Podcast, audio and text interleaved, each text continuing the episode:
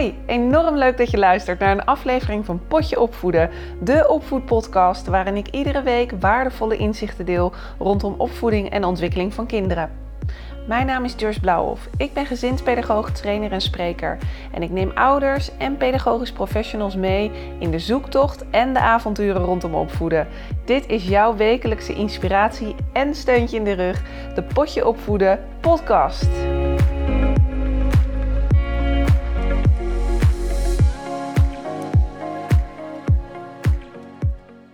Wat ben ik blij dat je weer luistert. Een nieuwe aflevering van Potje Opvoeden. Het heeft even geduurd. Er gebeurt op dit moment ontzettend veel in mijn leven. Mijn lieve zoontje Tijn is twee weken geleden vier jaar geworden. En ja, hij heeft de overstap gemaakt van de peutergroep naar de basisschool. En ik heb nu gewoon een kind in de basisschoolleeftijd. Dat is voor hem een stap, maar kan je vertellen, voor deze moeder ook. Nou, verder ben ik ontzettend dankbaar als ondernemer dat het erg goed gaat met mijn bedrijf. De training Knap Lastig, positief omgaan met lastig gedrag in de BSO, gaat als een tierenlier. Op dit moment zijn er al 31 trainers actief om de training Knap Lastig in Nederland te geven binnen de BSO. En volgend jaar komt ook de variant voor de kinderdagverblijven op de markt. Die is er nu al, maar de trainde trainer wordt ook gelanceerd. Nou, vanuit deze groep trainers kwam de vraag om nog meer te weten over pesten. Ik kwam een artikel van Mirelle Valentijn tegen op Kinderopvang Totaal en ik heb haar benaderd. Ze vond het ontzettend leuk om mee te werken aan deze aflevering. En het is in die zin ook een perfecte timing, want de week dat deze podcast online komt, is het ook de week tegen het pesten. Dus een betere timing kan gewoon niet. Ik hoop dat je vele waardevolle inzichten meeneemt als pedagogisch professional binnen de kinderopvang of het onderwijs. Ik wens je heel veel luisterplezier. Ontzettend leuk dat je weer luistert naar de podcast Potje Opvoeden. Mirelle Valentijn heb ik uitgenodigd. Zij is eigenaar van kenniscentrum Omgaan met Pesten. Zij leiden professionals op die zich willen specialiseren op het gebied van sociale veiligheid en interventies bij pesten. Ik heb haar uitgenodigd om te vertellen wat jij als pedagogisch professional in de kinderopvang kunt doen om pesten te voorkomen op je groep. Mirelle, ontzettend fijn en leuk dat je er bent. Nou, ontzettend bedankt voor de uitnodiging, Joyce. En heel erg leuk om samen met jou deze pedagogisch professionals te gaan inspireren. Nou, ik ga meteen beginnen eigenlijk met wat er komende week op de agenda staat. De Week tegen het Pesten. Dat is van maandag 25 september 2023 tot en met vrijdag 29 september in het jaar 2023. Dat benoem ik er even bij, Mirelle, want mogelijk zijn er mensen die het in 2024 een keertje luisteren. Deze aflevering, deze uitzending. Wat houdt zo'n week in? Nou, zo'n week is eigenlijk bedoeld om op een hele positieve manier aandacht te vragen voor het omgaan met elkaar. En soms krijgen wij wel eens kritiek van mensen van, goh, waarom heet het nou de week tegen pesten? En heeft het niet een positieve titel eigenlijk als uh, hoofdthema? Maar dat is heel bewust, want juist als we met elkaar ook het gesprek juist over pesten aangaan, zorgen we ook dat de kinderen zich uitgenodigd voelen om als er dingen spelen, die ook te durven benoemen en te uiten. En mhm. in deze week gaan we dit jaar aan de slag met het thema goed voor elkaar, waarbij het heel erg gaat over omzien naar een ander, zorgen dat een ander zich fijn voelt in jouw omgeving. Dus ook echt goed voor elkaar zijn, hè, waardoor je een hele positieve groep kunt bouwen. En natuurlijk is zo'n week niet de oplossing, hè Joyce? Want als je één week tegen pesten doet en daarna eigenlijk een heel seizoen lang daar verder geen aandacht meer aan geeft, dan uh, ontstaat er natuurlijk uiteraard opnieuw soms een voedingsbodem voor pestgedrag. Dus het is mhm. echt bedoeld om het een boost te geven. En vervolgens door het jaar heen op allerlei manieren het omgaan met elkaar eigenlijk aandacht te blijven geven. Ja, ik kan me zo voorstellen dat er heel veel organisaties daar ook aandacht voor hebben in deze week. En jullie als kenniscentrum helemaal. Wat zijn jullie activiteiten die week? We gaan heel diverse activiteiten verspreiden. Sowieso hebben we een gratis lespakket gemaakt, waar alle organisaties die met kinderen en jongeren werken, vanuit de kinderopvang op BSO-locaties, het onderwijs, maar ook bijvoorbeeld de sportomgeving gebruik van kunnen maken. Om ze eigenlijk te helpen met allerlei werkvormen en spelvormen om met de kinderen aan de slag te gaan. En daarnaast zijn onze trainers in het land, we hebben ook een landelijk team Sterk trainers dat actief is in al deze organisaties om bijvoorbeeld workshops te geven en gastlessen, oude avonden te verzorgen, om eigenlijk met al die mensen rond die kinderen aan de slag te gaan. Mooi. Hey, nee, ik ben gewoon wel even nieuwsgierig, benieuwd. Um, wellicht is dat meteen ook een diepzinnige vraag, denk ik. Maar wat maakt jouw ambitie voor dit onderwerp zo groot? Of je drijf, wat is je drijfveer? Zo moet ik hem stellen. Ja, mijn drijfveer is eigenlijk uh, elk kind dat gepest wordt, is er eentje te veel. de schade wordt levenslang meegedragen en dat weet ik verdrietig genoeg ook uit eigen ervaring. Ik heb hard moeten werken als twintiger om mijn pestverleden te verwerken en een plekje te geven. En dat heeft me eigenlijk heel erg ja, gedreven om uh, dit probleem op de kaart te blijven zetten. En soms vragen mensen, oh Mirelle, je pakt al twintig jaar pesten aan. Hè? Wil je niet iets wat anders gaan doen? Maar het is zo ontzettend van betekenis, Joyce, omdat het over hè, het levensgeluk eigenlijk gaat, waarmee je kunt opgroeien. Mm-hmm. En dat maakt dat ik me daar nog steeds sterk voor wil maken. En het vakgebied is ook zo ontzettend in ontwikkeling, dat het ook heel mooi is dat nu ook, zoals wij samen hiermee bezig zijn, om de pedagogische professionals in de kinderopvang te inspireren, iedere keer weer nieuwe kansen brengt om het verschil te blijven maken. Ja, gaaf. Dat is ook een van de redenen, Mirelle, dat je uit heb genodigd. Want ik vertelde je net even in het voorgesprek, uh, regelmatig word ik benaderd om te zeggen van, joh, kan ik bij jou in potje opvoeden komen? Tegelijkertijd denk ik, ja, weet je, het, het moet ook wel echt van betekenis en van waarde zijn. En ik heb jou gesproken. Ik ben zelf ook slachtoffer van pesten in de basisschooltijd geweest. Ik ben daardoor ook twee keer van basisschool veranderd. En ik voel ook, net als jou, hoe belangrijk het is om een veilige eh, situatie voor kinderen te creëren. Maar ook dat kinderen die gepest worden, hebben ook wat te leren, gek genoeg. Ik had zelf als kind ook wat te leren in het opkomen voor mezelf. Dus ik vind jullie, ja, jullie doel en jullie missie uh, ontzettend uh, mooi. En heel fijn dat jullie dat ook doen. Want wat houdt pesten eigenlijk in? Ja, het is bijzonder uh, allereerst, Joyce, dat jij deelt waar jouw betrokkenheid bij dit thema vandaan komt. Hè? Daar ja. heb ik toch ook even aandacht voor hebben. ja. Uh, want dat maakt natuurlijk dat uh, je ook heel gemotiveerd voelt om dit ook te delen. En ik denk dat met ons er velen zijn. Ik denk dat alle pedagogische professionals en misschien ook wel ouders die naar deze podcast luisteren, ook wel hè, even teruggaan met, oh ja, wat heb ik eigenlijk meegemaakt? En je zei daarin iets heel belangrijks, want ook de kinderen die pesten of die meelopen of die toekijken naar het uh, pesten of juist wegkijken daarvan of voor een ander hè, proberen op te komen, die hebben allemaal hun eigen verhaal. En achter gedrag hè, ligt ieders eigen verhaal, waardoor je dat op die manier laat zien. En pest is daarom ook iedere keer weer anders. Het ziet er iedere keer weer anders uit. Het is een groepsprobleem. Het is niet iets dat speelt alleen tussen hè, een slachtoffer en een pester. Het is eigenlijk groter dan dat. En al die rollen binnen dat pesten bewegen. En de vraag die mij vaak wordt gesteld is: wat is nou het verschil tussen plagen en pesten? En het is altijd heel interessant, omdat ik zelf ook nog steeds op de BSO's kom, in de kinderopvang om met kinderen te werken, om tijdens die workshops ook die vraag aan de kinderen te stellen. En die geven vaak een ander antwoord dan de professionals of de ouders. Kinderen zeggen vaak, ah, plagen, dat is een beetje vervelend. Best is echt heel erg. En mhm. soms merk je dat ook wel als je in gesprek gaat met ouders of met professionals, dat ook best wel ingewikkeld is. Hoe haal je die twee begrippen nou uit elkaar?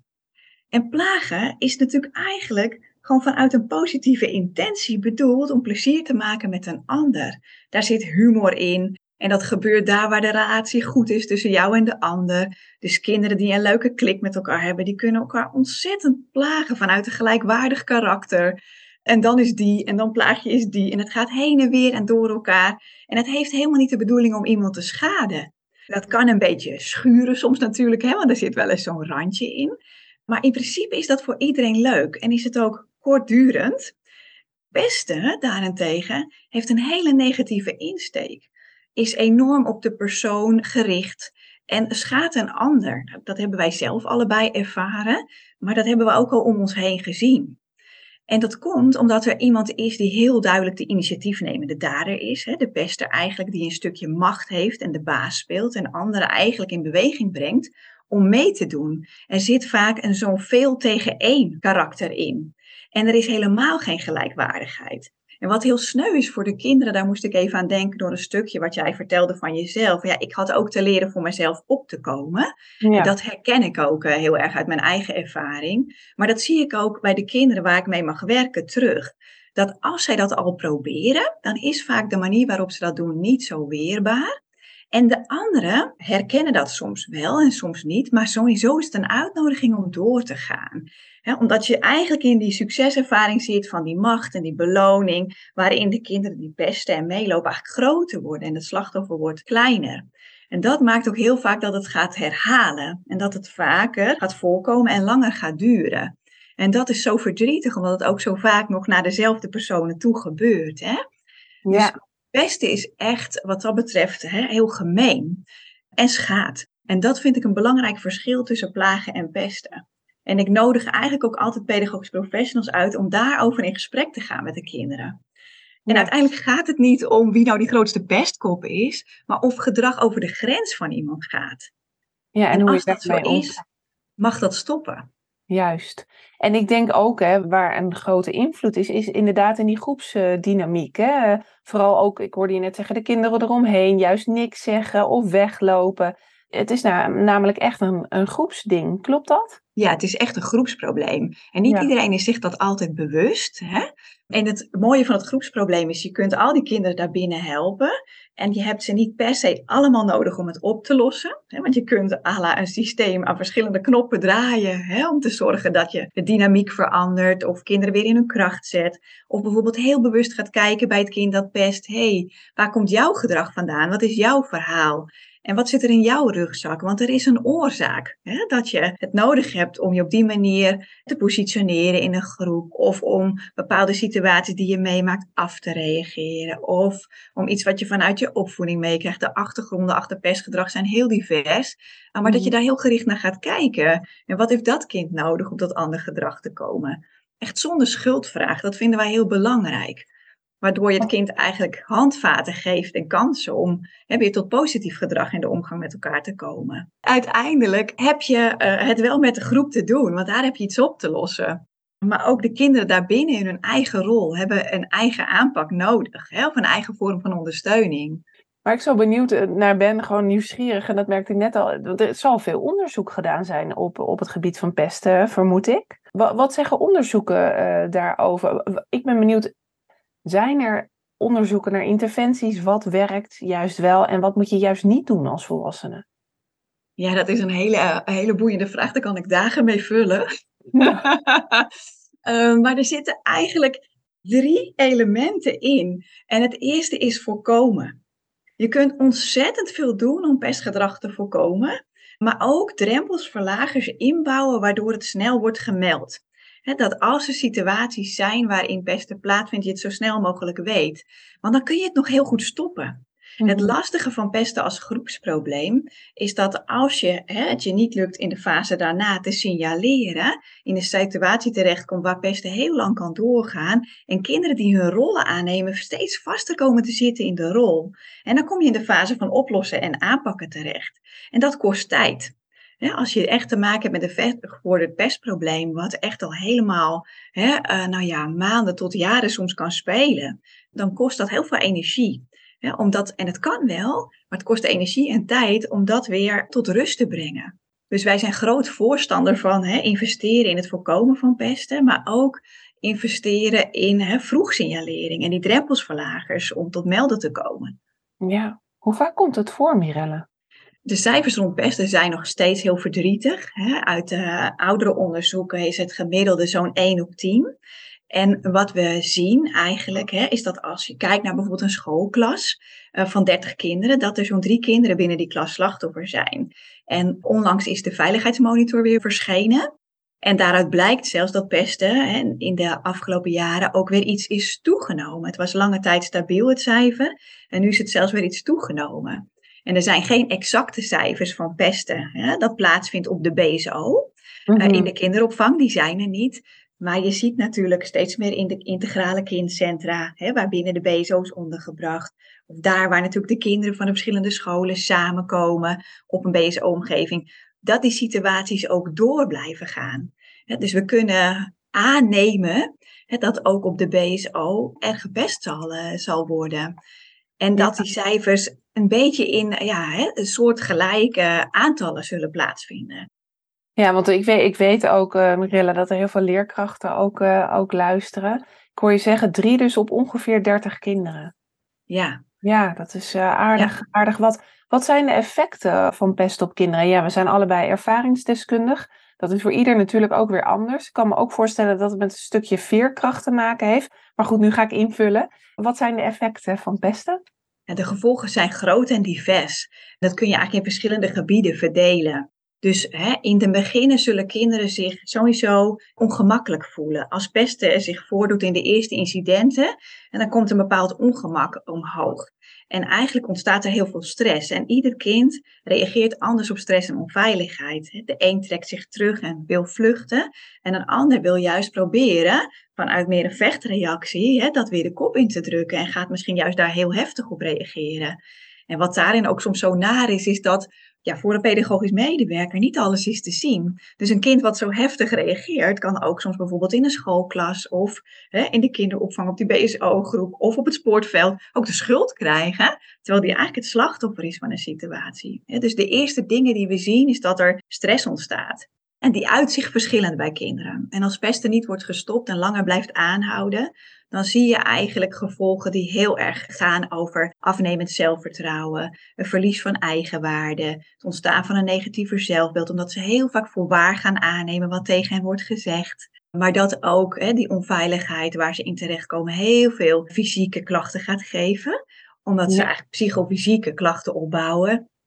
Dat kan zijn buikpijn, hoofdpijn, maar ook extreme vermoeidheid. Hè? Doordat ze ook niet meer goed in slaap kunnen komen, dan kom je in zo'n spiraal terecht. Uh, maar ook kinderen die zoveel angsten gaan opbouwen, dat zij bijvoorbeeld ook uh, bepaalde dingen niet meer aandurven te gaan. Uh, of zoveel boosheid met zich meedragen, dat ze continu in conflict zijn. Dus het wordt eigenlijk steeds groter. En als dat aan blijft houden, dan zie je eigenlijk dat alle kinderen uiteindelijk in een vorm van depressiviteit en passiviteit terechtkomen. En ja, tot aan zo verdrietig. Dat vind ik echt het meest ernstige gevoel van pesten, eigenlijk de moed om te leven verliezen. Ja, want dat hoor je inderdaad ook regelmatig, of tenminste die, die gevallen komen voor inderdaad. Ja. Dat zijn heftige dingen. Ik, eh, als ik naar mijn eigen ontwikkeling kijk als kind, uh, bij mij heeft het geresulteerd in uh, eetproblemen toen ik de puberteit bereikte. Uiteindelijk ben ik er weer heel goed hè, sterker uitgekomen. Ik bedoel, als je me toen had verteld dat ik voor een groep zou staan of lezingen zou geven aan zoveel mensen, dan had ik je echt vierkant uitgelachen, want ik werd al rood als iemand naar me keek. Dus dat lage zelfbeeld, dat herken ik ook wel als ik dan kijk, want ik had een vriendin gesproken afgelopen week en ik uh, vertelde dat ik met jou deze podcast ging opnemen. En zij heeft een, eh, een zoontje die soms zegt, ja mama, ik ben stom. En zij zegt, nou ja, maar wat vind je dan leuk aan jezelf? Maar hij blijft echt vasthouden van ik ben stom. Wat zou jij adviseren aan haar? Ja, dit is een boeiende vraag en uh, wat sneu voor dit jochie, want natuurlijk is het een leukert, hè? Ja, het is een, een schatje, ontzettend ja, ja. uh, maar het lastige is, die gedachte zit in zo'n kinderhoofd, hè? of in het hoofd van die jongeren die dit heeft meegemaakt. En wat we vaak willen is dan het tegendeel bewijzen als de luisterende partij. Dus we gaan daarover in discussie, in gesprek. We proberen het helpen ontdekken. Hè? Nou, aan wat er allemaal nog meer is naast jezelf een stom vinden.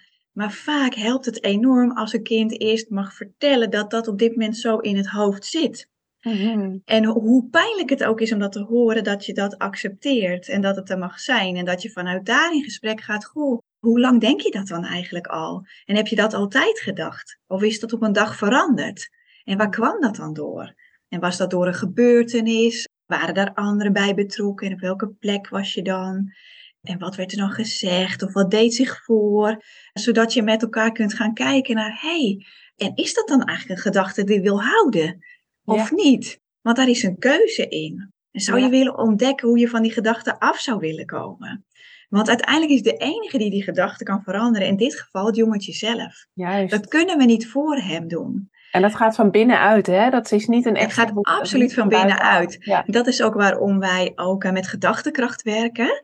En ik denk me sterk zo'n belangrijk motto vinden. Je kunt stap voor stap weer leren om je gedachten ook weer te leren veranderen. En dat gaat in kleine sprongetjes. Wij willen vaak als grote mensen en ook als de professionals op de werkvloer, ik herken het zo, ik heb ook in het onderwijs ook gewerkt, ook nog voordat ik uh, dit werk uh, ging doen. En uh, dan wil je ze overtuigen en je wilt heel snel je wilt van, ik ben stom naar, ik ben de allerleukste, ja. bij wijze van spreken. Hè? En er zit niks tussen. Binnen één minuut het liefst. Het liefst ook nog, hè? Ja, dan kunnen we allemaal weer ademhalen. Ja. Maar dat gaat helemaal niet, want daar zit van alles tussen. Hè? Oh, nou, misschien is niet alles aan mij stom. Hè? Dat kan al een hele grote stap zijn. Ja. En vervolgens naar, oh, ik ga eens ontdekken wat ik minder stom vind aan mezelf. En dan kom je bij, oh, en wat is misschien wel leuk aan mezelf? En zijn er misschien nog meer leuke dingen aan mij? Zodat je stap voor stap eigenlijk daarmee aan de slag kan gaan om die gedachten te veranderen en daar weer beweging in te brengen. En dat zit hem heel vaak ook in die werkwoorden die in je kop rondzingen. Dat is zo boeiend. Het ene kind is heel erg gebaat bij uh, bijvoorbeeld de gedachte: ik ga oefenen om mezelf leuker te vinden. En een ander zegt: ik ga ontdekken hè, wat leuk aan me is. Want die gaat terugblikken op ervaringen die die opdoet met andere kinderen, waar kwaliteit en talenten een rol spelen. In een sportclubje waar ze bijvoorbeeld op uh, zitten. En zo stap voor stap komt er weer beweging in. Dus het valt eigenlijk op staat met daarnaar echt kunnen luisteren. En dat is iets anders dan het kind al naar iets anders brengen, want het zit nu eenmaal daar.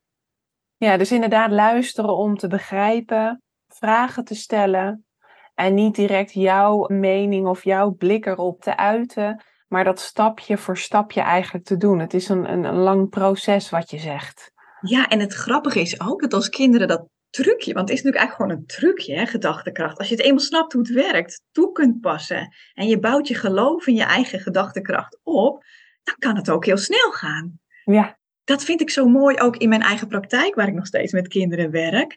Dan gaan we daarmee aan de slag. En soms komen ze huppelend de week daarna binnen. En dan hebben ze toch een prachtverhaal om te vertellen. Ja. En dat is ook zo mooi, hè? de kans die een pedagogisch medewerker ook heeft in de kinderopvang, is om die één op één gesprekjes te hebben met kinderen. Bijvoorbeeld onderweg hè, van de klas en school waar ze worden opgehaald, weer naar de opvang toe. Of aan tafel, waar ze eventjes een eet- en drinkmoment hebben. Of even zo'n crewmoment tussen de activiteiten door. Ja, dat zeg ik inderdaad ook altijd. Dat zijn de mooiste momenten, dat je echt naast elkaar zit, niet tegenover elkaar. Precies. Ik denk van, oh, we gaan even samen een gesprekje. Maar ik had het mooiste gesprek altijd tijdens de afwas. Hè? En het, Precies. En het, en het afdrogen of gewoon inderdaad eh, met elkaar ergens naartoe lopen. Ja, dat zijn de momenten, de gouden momenten. Hè? En daar kunnen ze je dingen vertellen. En vanuit dat vertellen kun je luisteren. En daar kan je zo mooi, als je dat opslaat voor jezelf, ook weer een haakje bij maken. Om daar weer op terug te komen. En dat hoeft helemaal niet meteen de volgende dag. Ook daar willen we vaak te snel. Nee, leg eens dingen in de week bij kinderen. En post dat weer eens een week later. Of vind een haakje via een activiteit die je op dat moment doet. Of een boekje dat je voorleest. Of hè, organiseer iets creatiefs waar het een plek in kan krijgen om daar ontwikkeling in teweeg te brengen. En doe het eigenlijk langzaam. Het is inderdaad een proces wat je zegt. Ja. En als we dan kijken naar die BSO-groep of de groep in het klaslokaal, hoe kun je preventief werken? Want dat zei je inderdaad al, hè, van het signaleren en vervolgens daarin preventief het voorkomen. Wat kun je doen? Ja, mooi dat je daarnaar vraagt, want er zijn eigenlijk heel veel verschillende dingen hè, die je kunt doen om preventief te werken. En dat heeft al heel erg te maken met, heb ik de kinderen in mijn groep in beeld? Dus weet ik hè, wie er hier allemaal eh, zijn? En ken ik de verhalen achter de kinderen? Want er zijn altijd kinderen die kwetsbaarder zijn als andere kinderen. En die kwetsbare kinderen lopen eerder risico op pestgedrag. Als je die goed in beeld hebt, kun je die ook wat vaker ondersteunen of eens even polsen hè, hoe het met ze gaat of hoe het met ze is. Denk dan bijvoorbeeld aan kinderen die hè, wat teruggetrokkener zijn, wat verlegener van karakter, nog niet zo sociaal vaardig en weerbaar. Of bijvoorbeeld daarin ook nog wat jonger zijn op een groep waar meerdere leeftijden samenkomen. En check dat eens. Of doe activiteiten waarin zij bijvoorbeeld spelende wijze kunnen oefenen met hun ruimte innemen en zich zichtbaar te leren maken. En dat kan via drama, via spel, hè, via sportieve, coöperatieve aanpakken. Tot aan creatief met elkaar een schilderij maken en iedereen mag zijn ruimte innemen om ook een stukje hè, ja, toe te eigenen. Uh, maar geef die kinderen ontwikkelkansen. Zo zijn er ook kinderen natuurlijk op de groep met bijvoorbeeld bijzonder gedrag. En hoe mooi is het als je je bewust bent dat een kind misschien niet het doelbewust over de grenzen van een ander gaat, maar omdat dat gebeurt omdat hij heel erg overprikkeld uit school komt op die kinderopvanglocatie. En als je dat weet, heb je kinderen in beeld, hoe kun je wat extra rust voor dit kind creëren, waardoor hij weer ruimte heeft voor interactie in een nieuwe groep waar je nog een paar uur in moet voorbrengen. Hè? Ja. Ja, uh, dus ja dat vind ik inderdaad ook een heel mooi voorbeeld. Ik moet ineens denken aan een voorbeeld uit uh, een training, uh, knap lastig dat iemand vertelde, ja, we hebben het jongetje met autisme in dit geval ja. gevraagd om te vertellen hoe zijn brein af en toe werkt. En vooral op momenten dat het misschien dan heel erg druk was. Een soort van psycho-educatie vanuit het kind. ik denk ook wel hè, in de dingen die jij aangeeft. Je moet het natuurlijk wel bespreken goed met dat kind vooraf. Want ja, niet ieder kind wil dat, kan dat. Uh, Zeker. Hè? Ja. Dus dat is een grens van een kind ook. Maar in dit geval was het ontzettend helpend. Dat de kinderen meer begrepen van, oh, zo is het hoe dat werkt voor hem. Dus dat vond ik echt ook uh, mooi gedaan. Ja, zeker. Uh, daarnaast is het heel erg belangrijk dat je je groep in beeld hebt. Hè? Dus niet zozeer de kinderen binnen de groep, maar echt uh, de groep zelf. En wat zo leuk is aan zo'n groep, is dat je een groep kunt maken. De Week tegen Pesten is niet voor niets aan het begin van het schooljaar. Een heel bekende kreet in het onderwijs is de Gouden Weken. Die horen we in de kinderopvang nog wat minder. Maar daar gebeurt precies hetzelfde. Want in die vakantieweken na de zomerperiode komen kinderen weer bij elkaar. Soms zijn ze in de vakantieperiode niet geweest of op een andere locatie. En ze komen na de vakantie weer allemaal samen op de BSO. En soms zijn de kinderen doorgeschoven hè, naar andere groepen of gestopt. En er komt weer nieuwe aanwassen in. En daar kun je weer een groep van gaan maken. Door heel intensief aan de slag te gaan met de basis. En ik ben echt fan van afspraken op je groep. Mhm. En die maken samen met de kinderen.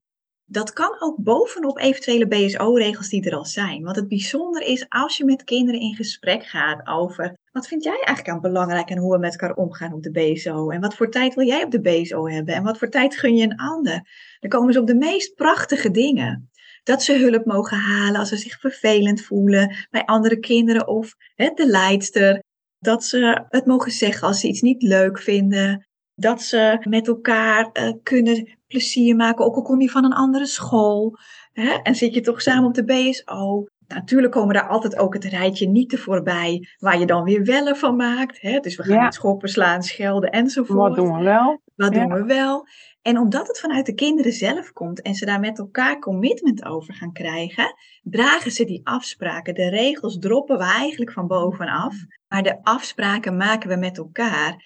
En dan vervolgens is het aan de pedagogisch medewerker om die te gaan bewaken, want dat kunnen kinderen zelf niet. En wat ik nog te veel zie, is dat de afspraken prachtig zijn uitgewerkt. Tot strips in een fotowand collage waar elke afspraak in beeld is gebracht met de kinderen zelf door uit te beelden en wat ze ermee bedoelen. Tot verzin het hè? op een creatieve manier visueel zichtbaar zijn dat is heel belangrijk. Maar dat vervolgens als er zich dingen voordoen die daar niet bij passen dat te weinig bespreekbaar wordt gemaakt en daar valt of staat het mee. Het is aan die volwassenen die verantwoordelijk zijn voor de groep, om mhm. dat klimaat dan vervolgens te bewaken en kinderen te helpen daarmee te oefenen. En heel praktisch gezien, Mirelle, zie ik dan voor me dat die afspraken hangen er mooi. Maar als er zich een incident voordoet dat de professional dan refereert aan de afspraken, weten jullie nog wat we hebben afgesproken en het er dan weer bijpakt? Dat dat zo. Absoluut. Absoluut. En ook ondertitelen. Dus bijvoorbeeld als je aan tafel, hè, bijvoorbeeld bij een fruitmoment, hè, kinderen opeens ongezellig tegen elkaar ziet doen. En het ene kind reageert niet meer terug. En je ziet dan die mimiek veranderen. Hè. Dat is altijd zo boeiend als je observeert. Als je goed kijkt, zie je dat. De blik gaat omlaag, schouders gaan weer hangen. En dat kun je ondertitelen. Hé, hey, ik zie jou opeens omlaag kijken en, en je zegt even niks meer. Ik ben even nieuwsgierig. Is dat nou nog oké wat er net gebeurde of niet? En ja, weet je nog, je mag er bij ons ook iets van zeggen, hè? En dat kan zo'n duwtje geven aan een kind, wat eigenlijk over de grenzen laat gaan op dat moment, om het toch zelf aan te geven. Het enige wat je doet als bij Emmer is dan support geven en een duwtje. Ja. Anderzijds ook naar het andere kind. Oh, heb je gezien dat aan de andere kant van de tafel opeens iets verandert? Huh, denken ze dan, hè? Ja, ja. Zoom eens in. Kijk eens mee. Hmm, wat zie je aan het gezicht? Hè? Van Marieke bijvoorbeeld. Ja, oh ja. Heb je nog uh, onthouden wat je net zei? Kijk nog eens goed. Wat gebeurt er nu eigenlijk, denk je? En je laat ze eigenlijk alleen maar nadenken. Mooi. En ik denk dan ook uh, een mooie toevoeging is, je bent zelf ook geneigd als volwassene om dan te complimenteren. Maar dat is natuurlijk weer vanuit jezelf. Eigenlijk hoeft dat niet altijd. Want hè, dat is juist denk ik heel mooi als volwassene om dan te zeggen, maar wat hebben jullie meer het groepsproces misschien? Precies, wat hebben jullie dit met elkaar opgelost, samen ja, En daar meer in plaats van, oh, ik vind het fijn dat jij dit doet, want dat zegt wat over jouw oordeel, zeg maar, op het gedrag van het kind. Dat hoeft Absoluut. Niet ja. En wat daarbij ook zo eh, leuk is, is dat uh, je ook nog extra dingen kunt kiezen en daar kan je de kinderen actief in maken. Dus bijvoorbeeld kinderen die de regel van de week of de maand mogen kiezen. Hè, waarbij je dus weer een leuk boek kan voorlezen. Of een film met elkaar kan kijken die daarover gaat. Waarbij je het eigenlijk levend houdt. Mhm. Maar dus ook stilstaat bij wat er goed gaat. Juist. Want die balans, hè, die vergeten we soms ook zo. Ja, want als ik jou dan ook net hoor zeggen van heb ook dus goed je kinderen in beeld. Ja, En dan gaat het erom eh, signaleren, kijken wat voor signalen zenden kinderen uit. Waar, waar kan je op letten als volwassene? Als een groep zich niet, eh, hè, eh, niet meer oké voelt met elkaar, dan ontstaat er eigenlijk van alles. Hè, Je ziet steeds meer kinderen die zich onttrekken, niet omdat ze even rust nodig hebben om op zichzelf willen zijn, maar omdat ze geen aansluiting meer willen maken met de groep of die niet meer vinden, omdat ze niet meer toegelaten worden. Dus als je heel goed gaat kijken, zie je dan veel minder kinderen bijvoorbeeld meedoen aan activiteiten en zich mengen, maar op zichzelf zijn. Ehm, je ziet bijvoorbeeld kinderen die heel hard hun best doen om eh, bij de kinderen te horen die eigenlijk een beetje de negatieve reuring brengen, die over de grenzen van PM'ers gaan of van kinderen, of die echt in pestgedrag terecht te komen zijn. En die doen een beetje daaraan mee, of overschreeuwen dat zelfs, ze willen daar overheen. Dus je ziet dat er meer gedoe is. Je ziet ook kinderen, en dat is soms wel 45% van de groep, die onttrekt zich eraan vanuit als er incidenten zijn, daar niet bij in de buurt blijven, daarvan weggaan soms echt ook fysiek afstand nemen, maar daar helemaal niet oké mee zijn. Die zijn er in potentie tegen, we noemen die kinderen, hè, die zitten eigenlijk in de buitenstaandersrol. En die hebben alleen nog niet de vaardigheden of de lef hè, om dat zichtbaar te maken. En als je juist dat deel, wat er dus al tegen is, wat graag wil dat het weer leuk wordt op de BSO, actief betrekt en handvaten geeft om hun stem daarover te laten horen of een positieve aandeel hè, daarin eh, te vervullen om herstel teweeg te brengen in die groepsdynamiek, dan gebeuren er hele mooie dingen. En je ziet ook nog, dat is ook wel boeiend, kinderen die heel hard hun best gaan doen, maar die zijn er niet altijd. Hè. Dat zijn die helpers-verdedigers, die heel erg hun best gaan doen om kinderen te helpen die verdrietig zijn of boos en met hen mee gaan lopen, steun geven of troosten of de PM'er weer komen halen. En soms beoordelen we dat als klikken of als snitsen, hè, zeggen die bovenbouwers Ja. dan van de basisschool. Terwijl wat ze doen is iets heel moois. Ze klikken niet, ze zorgen voor anderen. Maar dat is heel hard werken en zwaar. Ja, En dat houden ze ook niet vol. want je bent ook geneigd als een kind dat doet, tenminste dat hoor ik veel ook in de praktijk, dat je zegt, ja, maar heb je het zelf al gezegd? Ja, Hè? Dat, Ja. eh, dus is het dan dat jij zegt van nou, ondersteun juist het kind en zeg wat fijn dat je dit deelt, Eh laat Ja. het even samen doen? Precies. Wat heb je van me Ja. nodig? Ja, of welke kinderen Ja. kunnen jou hierbij helpen? Naast jij als eh, volwassene en professional. En dat kan heel erg mooi zijn, want die kinderen raken juist overbelast hè, in zo'n groep. Want die nemen de ellende van de hele wereld op hun schouders. Hè, en die gaan als een soort harmonieridder als ze heel stevig in de schoenen staan, zelfs die pester aanspreken. Hè, of die sfeer verzieken, om het zo maar eventjes Ja. hè, te zeggen. En eh, die meelopers aanpakken. Ja, dat is heel pittig. Dat hou je ook niet vol. En dan kan je beter inderdaad gericht vragen, wat heb je van mij nodig? Of wie kan er anders bij je helpen? Omdat je dan meer op die hulpvaardigheid zit, zeg maar, hè, voor het kind. Zeker, zeker. Ja. Dat is daarin gewoon heel erg eh, eh, belangrijk. En wat een eh, derde heel belangrijk element is, is kijken naar je algehele sfeer op de BSO. Hoe is onze omgeving? En lukt het ons om voldoende toezicht te houden? Dat is een van de meest complexe factoren op de BSO. Een schoolklas heeft een heel gestructureerd dagprogramma. Hè, in de pauzes en de inloop en uitloop gaat het meer mis. Want er is minder toezicht. In- op een sportveld, hè, tijdens die sporttraining, is het heel gestructureerd. We zijn allemaal met hetzelfde bezig. Hè? Maar in die in- en uitloop, daar gaat het mis. Een BSO heeft zoveel vrije mogelijkheden ter vermaak, dat er ook veel meer mogelijkheden zijn om bijvoorbeeld tot pestgedrag te komen. En hoe is de basis in ons team? Uh, maar hoe is het met de omgang onderling in die situatie? Want Ja. als team vorm je de basis. En Ja, je zij- wordt in de gaten gehouden, zeg ik Ja, altijd. Enorm. kinderen doen wat, wat wij als volwassenen doen, niet wat wij zeggen. Ja, Je leeft het eens. voor. En voelen we ons voldoende gezamenlijk verantwoordelijk? En hebben we de taken daarin goed verdeeld? Als we bijvoorbeeld eh, met elkaar afspreken, hey, wie is vanmiddag de vliegende kiep? En los de brandjes op. Hè? Dat kan zo fijn zijn als je dat gewoon als een taak weglegt. Terwijl anders je een activiteit in de steek moet laten. Hè? Omdat daar van alles gebeurt of op de achtergrond hè? en dingen in de soep lopen.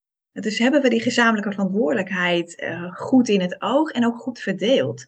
Ik denk heel veel waardevolle tips, uh, Mirelle. Is er nog iets waarvan je denkt, oh, dat heb ik gemist in dit gesprek, maar wil ik wel graag nog als reminder meegeven aan de luisteraar? Ja, ik denk dat twee dingen nog heel belangrijk zijn. Dat het gewoon heel mooi is om eerlijk te zijn naar je collega's toe, dat het soms zo lastig kan zijn. oh, hoe ga ik nou om met dit kind, met dit gedrag? Of met deze ouder die ik probeer te betrekken hè, bij het positief beïnvloeden van gedrag dat mag stoppen of waar ik ontwikkeling wil zien. Maar heb het er met elkaar over. Ik zie dat nog op sommige locaties dit nog te weinig een onderwerp van gesprek is hey, wordt hij gepest? Zou hij gepest kunnen worden? Wat weten we hier eigenlijk van? Zien we genoeg? Moeten we de kinderen actief bevragen? En dan met elkaar het daarover hebben om je kennis en vaardigheden te vergroten. Of daar een stukje scholing bij in te zetten. Of bijvoorbeeld met elkaar de gouden vragen die je dan om de beurt stelt. Die zijn vaak zo waardevol met elkaar te delen. Waarmee je je rugzak weer kan aanvullen. Dus mhm. geef het onderwerp aandacht ik denk dat dat heel waardevol is. Wat werkt, doe daar meer van en ontdek dat met elkaar. Ja. En ook een belangrijke vind ik dat iedereen het verschil kan maken. Soms zie je kinderen op de groep waarvan je denkt, daar heb ik echt zorgen om. En die voelen zich veilig bij jou op de BSO, maar die hebben het heel lastig bijvoorbeeld op school. En dan kun je zo hè, in je machteloosheid zitten, want je wil soms dat daar ook iets verandert. En soms probeer je daar dingen in als pedagogisch medewerker, maar is je invloed te klein? Maar weet dat ook het luisterend oor voor dit kind heel veel betekent. Dat weten we zelfs uit onderzoek. Als er steun is om de kinderen heen die het moeilijk hebben, dan lopen ze minder schade op, want ze worden meer gedragen. Dus geloof in die kleine dingen die je kan doen, hè, die echt het verschil kunnen maken. Ja, ik denk dat het een mooie is, Mirelle, want ik denk meteen terug aan mijn eigen tijd. Ik heb die docent niet gehad toen en die leerkracht. En dat maakt ook ik zei altijd, ik ben het MBO ook ingegaan als MBO-docent voor de opleiding Pedagogisch Werk. Van ik ben de docent die ik nooit heb gehad. Ik denk dat ik diegene dan nog wel had herinnerd, die naar me luisterde en er voor me was. En ik denk dat dat een, belangrijke reminder is van je kan impact maken, het verschil door gewoon weg te luisteren, steun te bieden en dat kind gaat je herinneren dan. Want ik, anders had ik hem of haar ook nog herinnerd. Dus ik denk dat dat een hele mooie um, ja, uh, slot is, zeg maar, van dit, uh, dit waardevolle gesprek. Dank je wel daarvoor. Jij bedankt, Joyce, want ontzettend mooi om dit met elkaar uit te wisselen.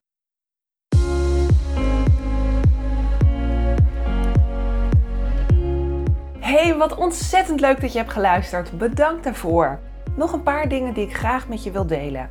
Wil je alle afleveringen overzichtelijk onder elkaar? Abonneer je dan op deze podcast. Klik in jouw podcast-app op de button subscribe of abonneren en je ontvangt dan automatisch een berichtje als er een nieuwe aflevering online komt. Mijn missie is om zoveel mogelijk ouders en pedagogisch professionals te helpen bij het opvoeden van kinderen. En om mijn missie te bereiken, helpt het als jij een review wilt achterlaten via de app waarmee je deze podcast luistert. Ken je nou iemand voor wie deze aflevering interessant is? Dan zou het fijn zijn als je hem of haar deze aflevering doorstuurt, door bijvoorbeeld de link te kopiëren in Spotify. Ik zou het ook gaaf vinden als je een screenshot deelt als je deze podcast luistert en deelt via social media.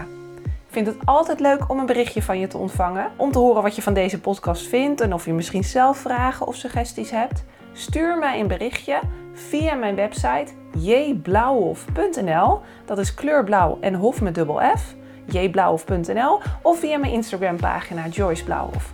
Tot de volgende aflevering!